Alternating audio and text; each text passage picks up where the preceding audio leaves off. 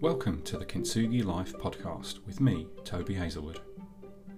Kintsugi Life is about learning, growing, and strengthening from the times of adversity and challenge that we all go through. It's about valuing them as part of what makes us who we are. Right now, let's get into the content.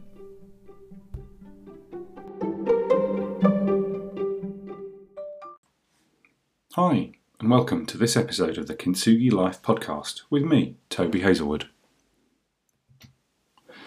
In this episode, it's going to be a really short, sharp hit today, and it's to share um, a thought I was having the other day around where we come some, sometimes place our expectations in terms of how we think we're going to get what we want to get out of life. And it's based around this idea that it's easier to change yourself than to change the world. Now, I was recently flicking through an old journal and I came across some notes that I'd captured. Must, it must have been while I was listening to a podcast or an interview. I can't really recall which one.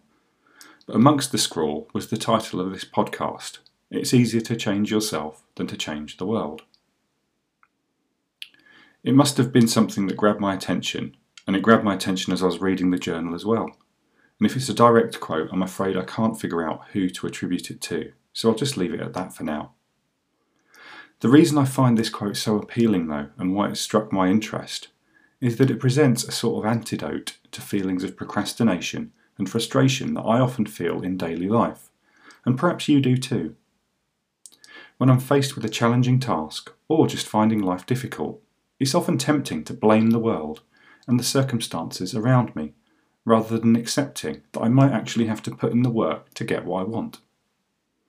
My response, when I'm feeling despondent, is skewed towards wishing that things were different, the circumstances were more ideal, and that the solution, if it was known, didn't seem so daunting to implement. The resulting feelings of self pity fuel the procrastination further, and I find myself wishing that the world would change so that I didn't have to.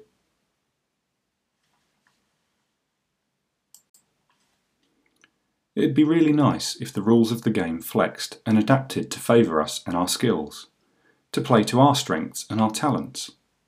Instead, we have to accept the rules and the constraints of the environment in which we operate, and make the best of the situation. We have to do the best we can with what we have. We'd prefer it if the things we excelled at were suddenly in high demand. Instead, it's on us to understand what skills the challenge in front of us requires.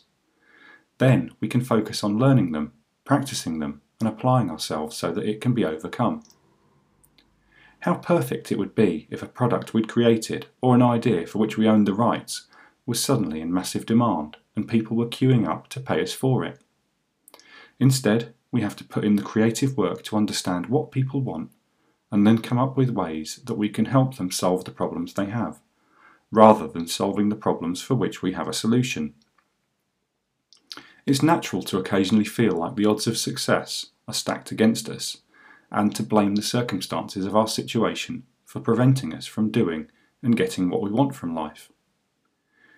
It seems to me that the main determinant of success and failure at such times is in whether we rise to the challenge or whether we wither and shy away from it. Will we change ourselves to adapt to the situation around us, or will we withdraw, procrastinate over taking action, and vainly hope for the situation itself to change. The sweetest successes are those which are hard won and earned through the efforts we put in. These come at the times when we can see beyond the obstacle before us and are committed to doing what's necessary to overcome it. We don't wait for the obstacle itself to crumble or for someone else to put a clear path around it for us. Instead, we need to apply ourselves to moving forwards and dealing with the obstacle head on. In every such instance, we have a choice whether to blame circumstances and surrender to our destiny, or to accept things as they are and play the hand we've been dealt. The former may ensure that we remain in our comfort zone, but will likely feel a little more vulnerable and broken by the world as a result. If we take on the challenge, we may still fail, but at least we'll have sought to adapt ourselves to the situation. Even if things don't go exactly as we'd hoped, lessons will likely be learned, and a victory of sorts will be won regardless. At least we attempted to change ourselves rather than surrendering to the world. When I'm feeling frustrated by a lack of interest in an article I've written, it's not a fault of the world around me and the people within it. The response is down to my writing not being good enough or the subject matter not being interested enough. I can continue to stubbornly punish, publish the same kind of writing while hoping for a different response from the world, or I can think about meeting the demands of the audience and giving them what they actually want. In this way, I change myself to get a better response rather than waiting for the world to change. When I'm despondent that I'm not making the money that I want out of my efforts, the forces of market economics have determined that I'm getting fair value in exchange for my services. I can't expect to change the world, but instead can invest myself in providing a service that's more highly valued and for which people are willing to pay more. I can lament and complain that I'm not fit enough to run a marathon and blame the fact that 26.2 miles is just too far to run. Or I can train myself to build up the endurance to complete the race. There is no sense in wanting or expecting the world to change to meet my desires and my abilities.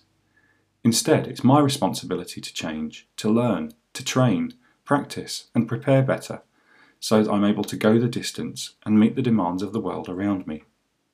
It may sound difficult or uncomfortable, but it really is the only way. So I encourage you to think about areas in your life where maybe you're expecting the world to change to meet your abilities and your requirements rather than considering how you can change yourself to get what you want out of life. I hope that's been useful. If you found it so, I'd be grateful if you passed on this message on this podcast to anyone who you think may benefit from it. And also, if you can leave a review, I'd be really grateful. And in the meantime, until next time, this is Toby Hazelwood saying goodbye.